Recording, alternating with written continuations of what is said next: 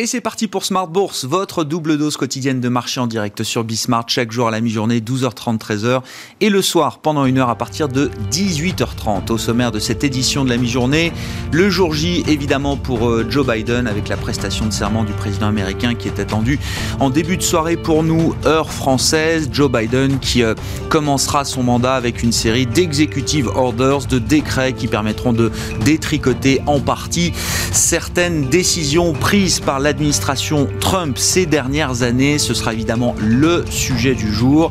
On en parlera largement avec nos invités qui vont nous accompagner pendant cette demi-heure. John Plassard chez Mirabeau et compagnie à Genève et Arthur Jurus chez Landolt et compagnie. La saison de résultats se poursuit avec aujourd'hui en vedette en Europe A S M L, l'équipementier, le spécialiste des machines lithographiques pour l'industrie des semi-conducteurs, qui confirme une pénurie de semi-conducteurs aujourd'hui dans le monde, avec une demande toujours très très très forte, tirée par le déploiement de la cinq G, tirée par le véhicule autonome, le véhicule électrique, et face à ça, des capacités de production qui ne sont pas encore revenues à leur plein régime. Résultat, évidemment, les prix flambent, A S M L en profite très largement, le titre A S M L touche un nouveau plus haut historique aujourd'hui à la Bourse d'Amsterdam, et puis parmi les secteurs bien orientés, on notera également le secteur du luxe, avec des signaux plutôt encourageants, rassurants, envoyés par quelques maisons de luxe, Burberry ou encore Richemont, la maison mère de Cartier, euh, des signaux encourageants notamment sur une reprise et une vigueur de la demande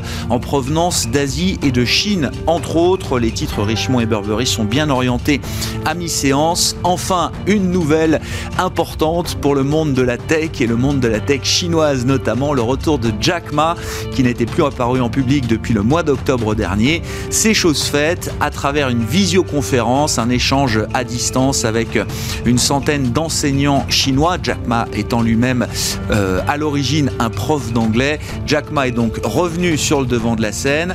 Discrètement, le titre Alibaba à Hong Kong a bondi de plus de huit pour cent après la révélation du retour de Jack Ma par les médias chinois.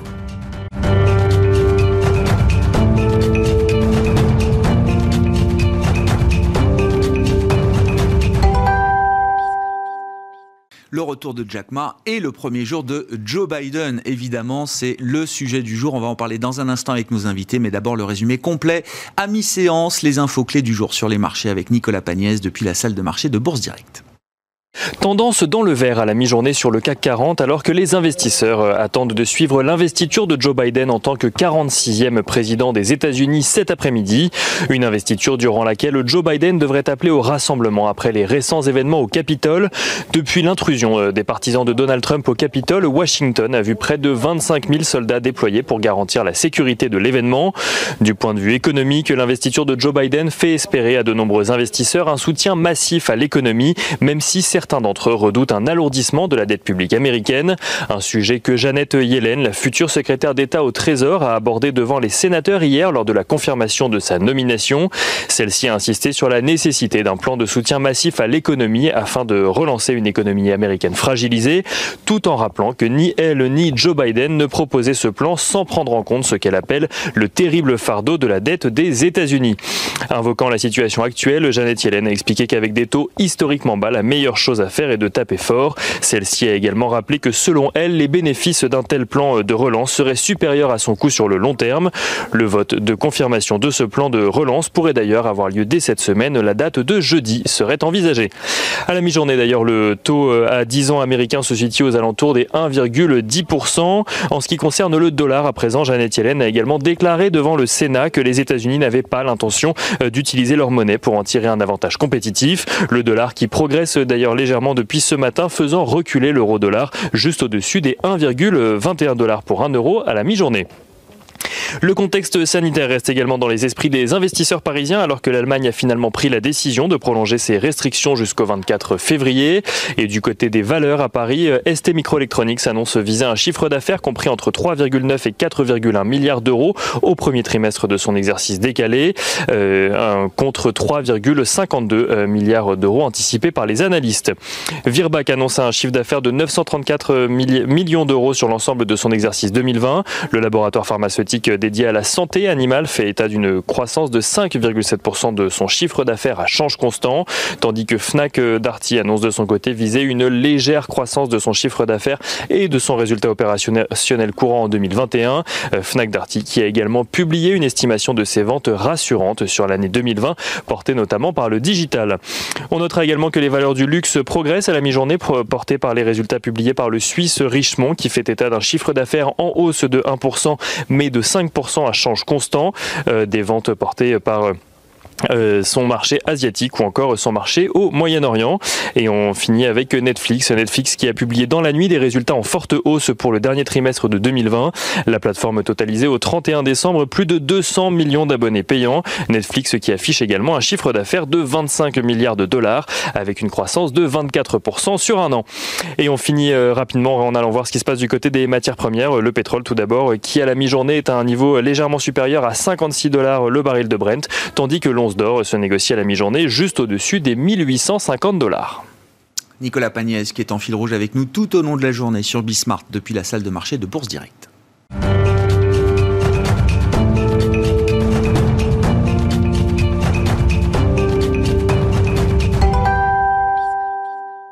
Joe Biden au premier jour, donc on en parle avec John Plassard qui est avec nous par téléphone, spécialiste en investissement de la banque Mirabeau et compagnie à Genève. Bonjour et bienvenue John. Merci Bonjour beaucoup d'être, d'être avec nous. Bon, les, les marchés ont déjà pleinement intégré l'idée que Joe Biden était le président des États-Unis aujourd'hui. Quelles sont néanmoins les attentes de cette journée hautement politique, John ? Ben, il y a plusieurs choses. D'ailleurs, euh, la première que je dirais, c'est que le, le président Biden veut tourner immédiatement la page euh, Trump. Euh, ça, c'est très important à noter. Pourquoi ? Parce que euh, on a vu que la fin du mandat de Donald Trump s'est finie euh, dans le chaos total avec cet épisode euh, du euh, du Capitole qui a plus ou moins ridiculisé les États-Unis euh, au, au, à l'étranger, euh, ce qui est euh, assez dommageable évidemment pour la politique, la géopolitique ces prochaines années. Alors, euh, ce qui est très important de noter, Grégoire, c'est que en fait, Joe Biden a déjà fait euh, des annonces euh, très importantes. Déjà, euh, un, ce matin, à nouveau, il a confirmé qu'il rentrait dans les accords de Paris euh, au niveau du climat. Et hier, il a dit que il allait annuler le projet euh, controversé de l'oléoduc euh, Keystone euh, euh, X L qui passe du Canada aux États-Unis. Ça, c'est très important à noter parce qu'il y a des décisions immédiates qui sont faites. Et je vous rappelle, Grégoire, que la semaine passée, il y a un plan de mille neuf cents milliards de dollars qui a été annoncé au niveau de l'économie. Alors, il faudra qu'il passe au Sénat.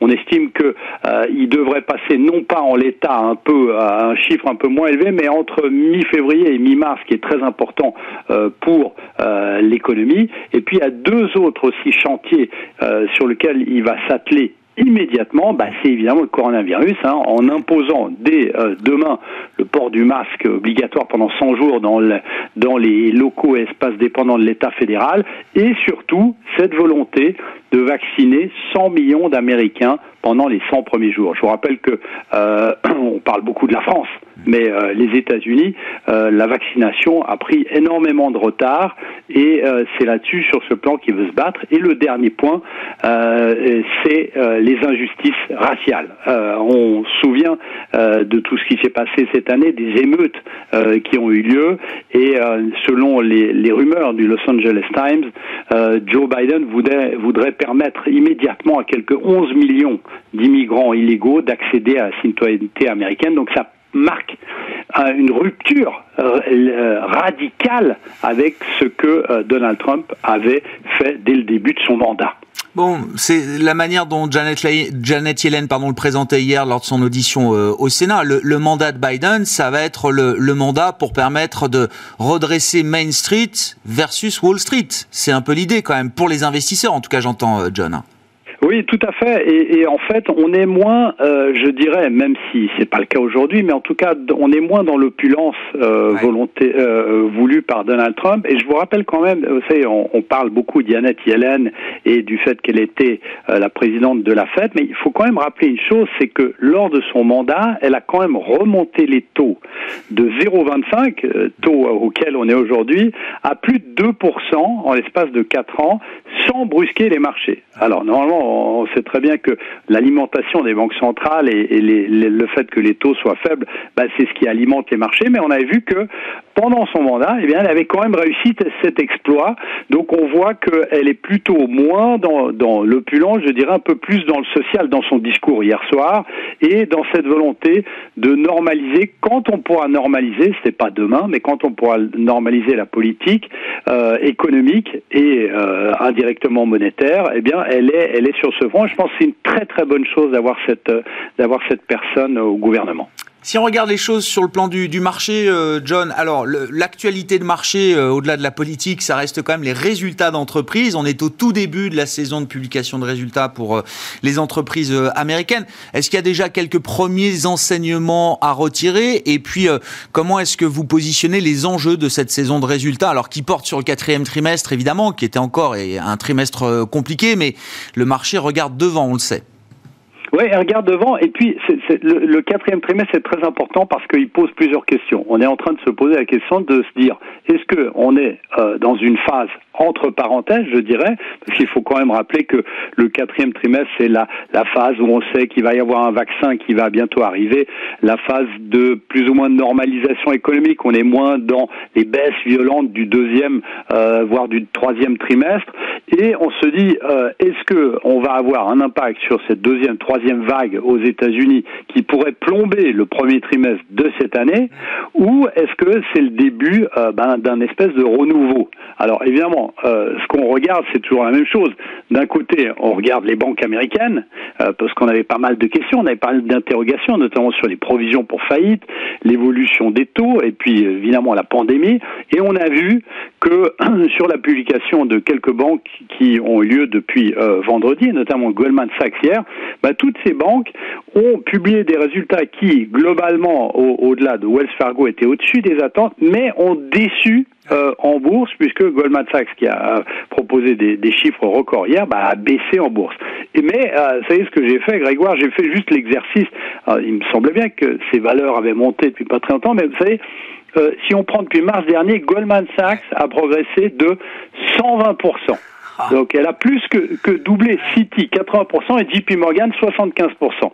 Donc on est quand même dans une situation où, vous savez, ce fameux adage qui dit sell on good news, bah, on est un peu, on est un peu là-dedans. Il faut y euh, voir des donc... prises de profit avant tout, vous dites, oui, John. Les réactions de marché un peu négatives ouais. sur les résultats des banques américaines, c'est plutôt des prises de profit. Oui, tout à fait. Je je je suis pas je suis pas du tout inquiet là-dessus.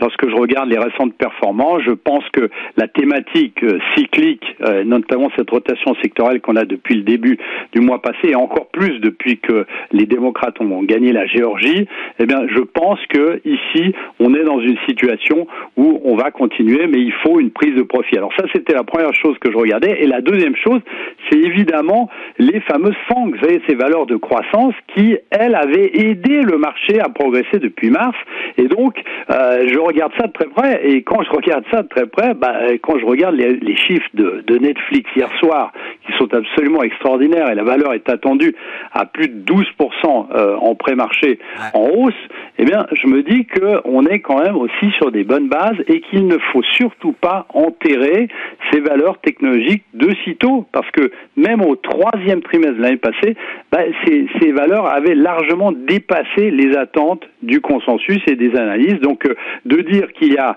et, et je, répète, je répète ce que, ce que je dis depuis le début décembre, c'est que c'est pas une rotation sectorielle totale, c'est une, c'est un équilibrage. Eh C'est-à-dire oui, c'est un que... rattrapage. Voilà, oui. Exactement. C'est-à-dire qu'il faut pas vendre toutes les sociétés oui, technologiques, c'est faux, mais il faut peut-être s'alléger un peu pour prendre plus de valeurs cycliques, et euh, ça se confirme ici qu'il faut surtout pas enterrer ces valeurs. Et je vous rappelle une chose, une anecdote sur sur Netflix, c'est que la société, il y a plusieurs années de cela, considérait qu'à partir de Euh, deux cents millions euh, d'abonnés, donc euh, mmh. c'est, c'est, c'est le cas, eh bien, elle avait un pricing power extraordinaire, parce que vous imaginez que si, sur deux cents millions, bah, vous montez le prix de souscription de seulement un dollar, eh bien, c'est des revenus immédiats de deux cents millions de dollars, euh, avec euh, des, des, des, des gens qui euh, enlèvent leur souscription de, d'une manière très rare. Je crois que c'est quatre pour cent des gens, si vous augmentez d'un dollar, qui partent et qui décident d'aller chez quelqu'un d'autre. Donc, euh, on voit ici que c'est, c'est très intelligent, et cette fameuse barre des deux cents millions est très importante. Oui, ils estiment même maintenant qu'ils sont en capacité de s'autofinancer, hein. Comme beaucoup de boîtes de croissance non rentables, Netflix a fait appel à la dette et au marché de capitaux de manière très importante ces dernières années pour financer son développement à l'international notamment. Visiblement, cette, cette période-là se referme. On, on, on va vers une entreprise qui se normalise de plus en plus d'une certaine manière, hein. Oui, tout à fait. Et, et, et c'est, c'est exactement ce que vous dites. C'est dans cette thématique où on a eu beaucoup euh, d'interrogations. Et, et si je fais un énorme parallèle aussi sur sur Uber, en disant mais toutes ces sociétés euh, qui arrivent en étant tellement endettées, est-ce qu'un jour elles vont réussir oui, oui. à passer ce cap ? Et, et vous le dites exactement. Netflix on est, est là. Est en train de le faire, c'est ouais. un, un exemple extraordinaire, Netflix, euh, là-dessus, et on voit que bah, tout le monde continue à en parler, euh, et le confinement fait que, malheureusement, fait que les gens souscrivent encore plus, et qu'on entend parler euh, beaucoup de, de, de cette chaîne américaine. Oui, ça continue pour Netflix, grand gagnant évidemment de la, de la pandémie et qui a surpris à la hausse avec ses résultats publiés hier soir. Le titre ouvrira en hausse de plus de dix pour cent tout à l'heure euh, à l'ouverture des marchés américains. Merci beaucoup John, très bonne journée, bonne, sem- bonne fin de semaine à vous. John Plassard qui est avec nous par téléphone, spécialiste en investissement chez Mirabeau et compagnie.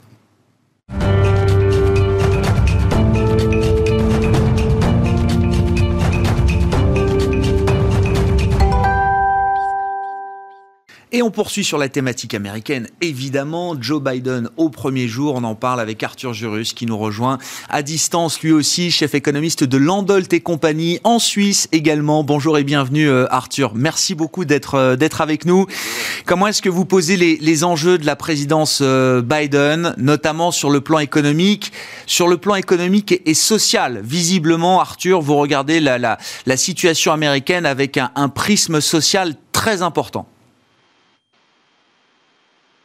Oui, le, le, la nouvelle administration en fait intervient dans un contexte économique, politique, euh, sanitaire compliqué. Euh, la société est divisée. Sur le plan économique, ça se reflète par un marché du travail où euh, les, les moins qualifiés finalement sont, euh, sont, sont, sont exclus de ce marché. Sur le plan politique, on a vu les élections de novembre avec une forte polarisation dans l'électorat, que ce soit par le type ethnique, par le type d'éducation, par la zone géographique, urbain, rural, euh, et également du point de vue sanitaire, forcément ceux qui sont les plus vulnérables sont, sont les plus pauvres. Donc les tensions sociales sont à leur comble. On parlait du siège du Capitole il y a quelques minutes. C'est justement quelque part le paroxysme d'une, d'une tendance liée au trumpisme qui a, qui a exacerbé en fait les protestations de masse aux États-Unis, euh, mais qui est une tendance beaucoup plus mondiale qu'américaine. La particularité de ces protestations de masse, qui progressent chaque année d'environ onze pour cent dans le monde depuis une décennie, c'est qu'aux États-Unis, elles sont beaucoup plus visibles parce qu'elles euh, se traduisent par des violences qui sont liées à un, à un taux d'armement de la société civile important. Euh, et donc dans ce contexte, en fait, il y a une première solution que l'administration Biden devra apporter, et qui renforce en fait tout l'enjeu autour du plan budgétaire américain. On parle de, de mille neuf cents milliards, mais surtout c'est la méthode et le fléchage de ces dépenses publiques qui vont être importantes. Euh, sur la méthode, on, on entendait Janet Yellen hier, la, la nouvelle secrétaire au Trésor, très probablement, qui disait justement qu'avoir des taux proches de zéro, euh, émettre sur des maturités beaucoup plus longues à cinquante ans, c'était peut-être la solution. Ça signifie que la monétisation de la dette fédérale américaine va très probablement s'accélérer en deux mille vingt et un. Et puis sur le fléchage, on, on distribue des chèques. Alors l'an dernier, on pense à distribuer un nouveau chèque autour des, des deux mille quatre cents dollars euh, prochainement. Et finalement, il y a la thématique du revenu universel qui progressivement euh, ben, se répète et pourrait devenir permanente à terme pour apaiser ces tensions sociales. Et donc au final, l'enjeu euh, de cette administration qui se met en place, c'est avant tout d'une part stabiliser l'économie, puis apaiser les tensions sociales d'autre part. Bon. Quelle chance vous donnez à la, à la réussite de cette stratégie, euh, euh, Arthur ? Est-ce que, est-ce que c'est une stratégie, en tout cas, qui euh, réunit les conditions nécessaires, suffisantes peut-être, pour en envisager une sortie par le haut des États-Unis de cette crise, de cette crise sanitaire, économique, sociale, politique ? Oui, alors on aura déjà un contexte économique avec une reprise euh, de l'activité qui sera généralisée dans le monde, qui interviendra en milieu d'année très probablement. Sauf si évidemment la, la, la pandémie euh, euh, dégénère davantage. Euh, ce qui est important pour les États-Unis aujourd'hui, c'est que soixante-dix pour cent du P I B, c'est la consommation privée. Donc c'est le ménage américain. Euh, et il faut que ces dépenses de consommation, elles se matérialisent rapidement. C'est pour ça que l'enjeu du revenu universel n'est pas anodin, par exemple. On a euh, tout un tissu économique qui doit se remettre en place. On a des indicateurs de sentiment qui sont plutôt bien orientés finalement, qui se sont normalisés assez rapidement. Et on a surtout un potentiel de dépenses publiques évidemment très important et un potentiel de, d'investissement de la part du secteur privé euh, qui existe, qui était négatif depuis deux ans, qui justifie la décélération progressive de l'activité américaine, mais qui pourrait probablement au mieux fin deux mille vingt et un euh, légèrement se redresser. En particulier, on a une dynamique qui est très importante, c'est la dynamique sur le marché résidentiel américain. On a un déficit structurel d'offres de logements euh, et ce déficit s'accroît depuis un an. Et je crois qu'au-delà de cette reprise cyclique, il y a une thématique importante, ce sont les conditions financières, les taux. Euh, les banques centrales sont engagées à maintenir les taux faibles. Janet Yellen, implicitement, a bien dit que les taux pourraient même diminuer davantage, en fait, puisqu'elle parlait de taux à zéro pour cent aux États-Unis. Et ce sont en fait ces conditions financières qui vont vraiment conditionner la vitesse et la sortie de crise pour les États-Unis en particulier.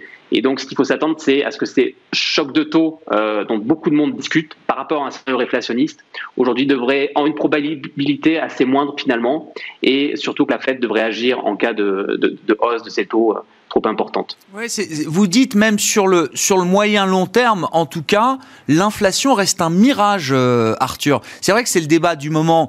Euh, à court terme, on sait que les effets de base vont, vont jouer, que sans doute on aura une, une petite bosse peut-être d'inflation, mais effectivement, les investisseurs sont partagés sur le scénario à, à long terme. Certains estiment que peut-être le, le cycle qui commence, enfin la, la nouvelle décennie qui, euh, qui commence cette année sera une décennie euh, inflationniste comme on ne l'a pas vu au cours des décennies précédentes. Tout à fait. En fait, on a simplement euh, un environnement d'expansionnisme budgétaire très agressif.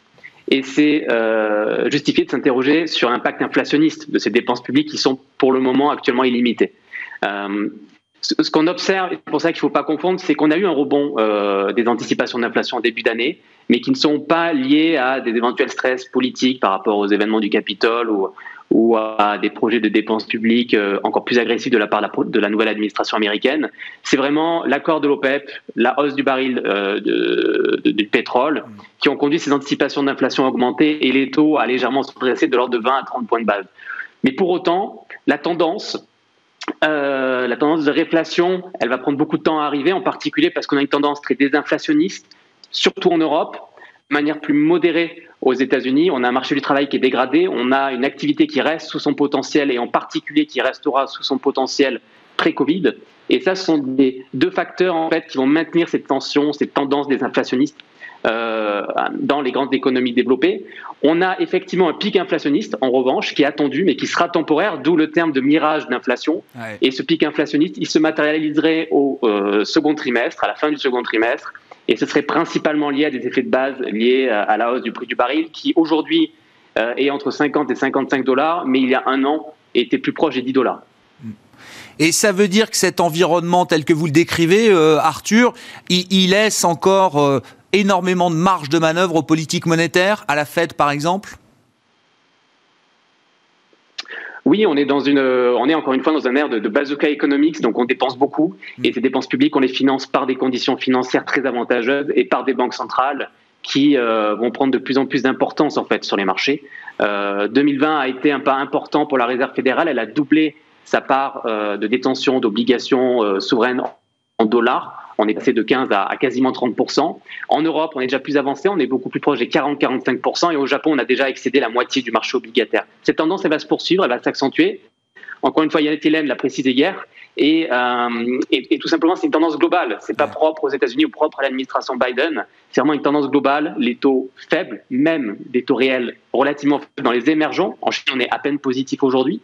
Euh, et surtout, des banques centrales qui vont être toujours plus proactives parce que l'enjeu, en fait, et le risque de choc de taux, il est très important, notamment en termes de stabilité financière et donc aussi pour les, les investisseurs. Si, si l'idée du mandat de, de Joe Biden, avec euh, l'appui de Janet Yellen au Trésor, de Jérôme Powell à la Fed, c'est effectivement de résorber ces inégalités que vous avez pu décrire, sociales, économiques, raciales euh, aux États-Unis, euh, euh, Arthur, est-ce que c'est effectivement euh, un mandat plutôt favorable à, à Main Street plutôt qu'à Wall Street ? Est-ce que c'est ce qu'il faut imaginer ? Ou est-ce que, bah, au regard quand même des conditions euh, financières, de la liquidité excessive fournie par les banques centrales, forcément, les marchés continueront de bien se porter ? Alors effectivement, les liquidités, ça reste un fil conducteur pour s'exposer sur les, les actifs risqués. Euh, est-ce que la nouvelle administration aura un impact plus Main Street que, que Wall Street? euh, Simplement, il est aujourd'hui peu concevable que la pression fiscale sur les entreprises américaines augmente parce qu'on est à peine en phase de reprise et que ces entreprises, elles, elles apportent du, de, de l'emploi aux Américains, et c'est ça aussi l'enjeu majeur pour Main Street.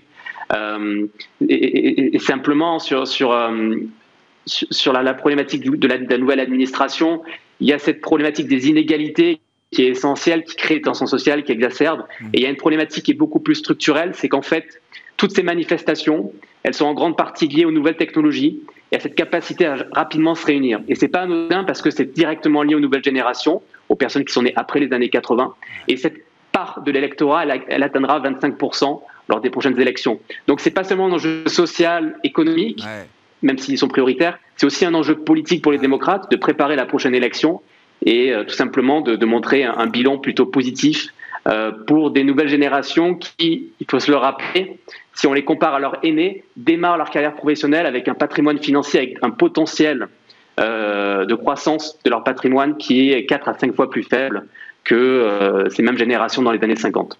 Et Joe Biden, effectivement, se, se, se présente comme un président de transition, hein, effectivement, euh, en espérant une, une, une future élection dimo- démocrate euh, pour, pour sa, sa succession. Mais il veut vraiment être l'homme qui fera le pont, effectivement, entre euh, voilà, l'ancienne génération démocrate et puis la nouvelle géné- génération démocrate qui sera amenée à prendre la, la relève. Vous nous redonnez ce chiffre pour conclure. Euh, euh, Arthur, je l'ai, je l'ai vu effectivement dans une note que vous avez publiée récemment. Vous le citiez en début de, de, d'entretien. C- cette tendance mondiale des protestations de masse qui progresse de onze pour cent par an depuis un peu plus de dix ans maintenant. Je ne savais même pas qu'on mesurait ça, euh, Arthur, hein. Mais c'est, c'est un phénomène visiblement auquel vous accordez pas mal d'importance. Oui, alors bah, tout simplement, c'est le nombre de manifestations qu'on recense dans les différentes villes dans le monde, dans les régions. C'est onze pour cent en moyenne à l'échelle mondiale. À l'échelle régionale, euh, c'est encore plus important euh, en Afrique, en Amérique du Sud, en Amérique du Nord. Et, euh, et, et forcément, c'est, c'est, c'est important finalement d'avoir ce recul parce que ça montre que l'actualité qui a été très animée en termes de manifestations l'an dernier aux États-Unis par rapport euh, à l'événement du Black Lives Matter par exemple et au, en début d'année par, par rapport au siège du Capitole, c'est, c'est pas, ce ne sont pas des manifestations, des tensions sociales qui sont vraiment propres aux États-Unis. Ouais. Ça, ça se retrace partout dans le monde. On a parlé d'Hong Kong aussi l'an dernier. C'est exactement ce type d'événement qui, euh, qui ressort régulièrement. En Europe, on a eu la Biélorussie euh, euh, dès le deux janvier. Et c'est vraiment un phénomène mondial qui est un peu plus perceptible aux États-Unis parce qu'on a encore une fois cette problématique de l'armement et donc des craintes en termes de sécurité qui sont plus, plus fortes. Euh, et c'est une tendance qui est vraiment structurelle, qui va continuer, qui va persister. Et donc forcément, les, les, les politiciens seront beaucoup plus, euh, euh, beaucoup plus à même de devoir répondre à ces ouais, manifestations ouais. à court terme. Ouais. Merci beaucoup Arthur pour, pour vos remarques, vos analyses, cette remise en, en perspective des enjeux du mandat Biden. Arthur Jurus qui était avec nous à distance en visioconférence depuis la Suisse, chef économiste de Landolt et compagnie. Voilà pour cette édition de la mi-journée de Smart Bourse. On se retrouve ce soir en direct à dix-huit heures trente.